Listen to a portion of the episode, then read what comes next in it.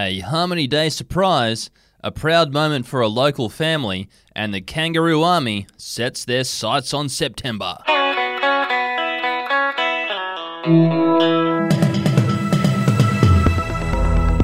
That's what's making news out here in the Channel Country. Hello and welcome to your daily news bulletin for March the 21st, 2023. My name is Wendell Hussey, And my name is Errol Parker. And today we start with a heartwarming story out of Queensland where a local resident, Sally Ann, prepared a dish of her people for the Office Harmony Day. Yes, Wendell, Sally Ann's co workers were delighted to taste a traditional dish from her home of Queensland, which featured a unique blend of spices and flavours that came in the form of party pies and sausage rolls. Mm, the dish was a hit, reportedly, and Sally Ann's co workers have told her that they're already looking forward to next year's celebration. Apparently, she's thinking about bringing Lamingtons down there too, as well. So, very exciting stuff.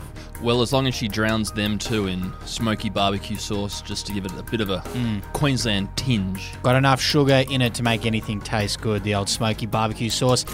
And in other news around Batuta today, a local university graduate has proudly displayed their framed communications degree on the wall, just like a real degree. Yes, the anonymous individual with the initials E. Bateman, who holds a Bachelor of Communications from an online university.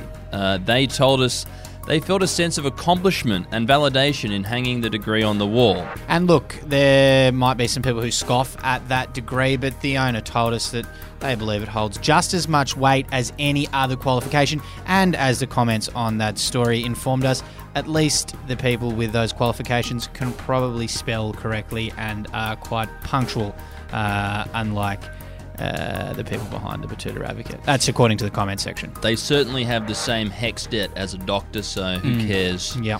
And in sports news, the North Melbourne Kangaroos have announced plans to rest key players in preparation for the September finals. Kanga, Kanga, Kanga. Yes, with several top tier players experiencing fatigue and minor injuries after their incredible round one win over fellow Premiership contenders, the West Coast Eagles.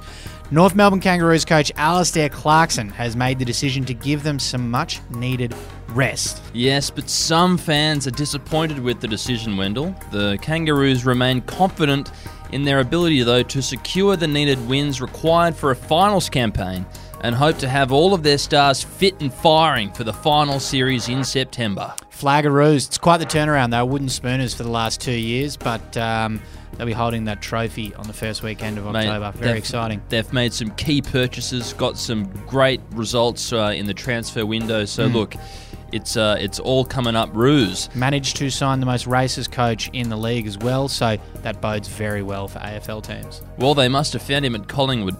Quote of the day today, it comes from Patrick Ryan Keogh. He's 42. He's a former general manager of gold miner FMR Investments, and he's one of five people on trial for the alleged theft of over 8,465 tons of gold bearing ore from the Greenfields mine near Coolgardie. He told the court, quote, I knew it had value, that it was going to be worth something. I said, Peter, with everything I've done for you recently, can I have that waste pile? He told me I was being a bit cheeky, but agreed to give it to me. Yeah, pull the back of the ute up, load it in, just um, peel off with that eight and a half thousand tons of gold bearing ore. But it was worth nearly a couple million dollars, so it worked out pretty well for him, I think, in the end. Well, hopefully Patrick got a win over his, you know, overlords at FMR Investments. And like hmm. I've said with insurance fraud, I think stealing gold ore is also a victimless crime. I couldn't agree more. But that's all for today's Batuta News Bulletin. Thank you for tuning in, and we'll see you tomorrow. Ciao.